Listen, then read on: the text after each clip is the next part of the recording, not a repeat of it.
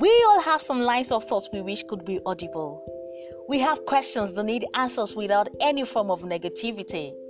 At times, some of us even need a platform to share experiences so others could learn. After all, learning from others prepares you ahead of the situation or circumstance as the case may be. Thoughts is the platform where you will have fun, share, and learn on every episode without being judged or shamed. Have you got something to share? I can't wait to have you join me. Thanks for listening, and I look forward to having you on more beautiful and engaging episodes of Thoughts. My name is Oluwatosin, but you can call me Tosin just to save the stress. And together, we will share our thoughts.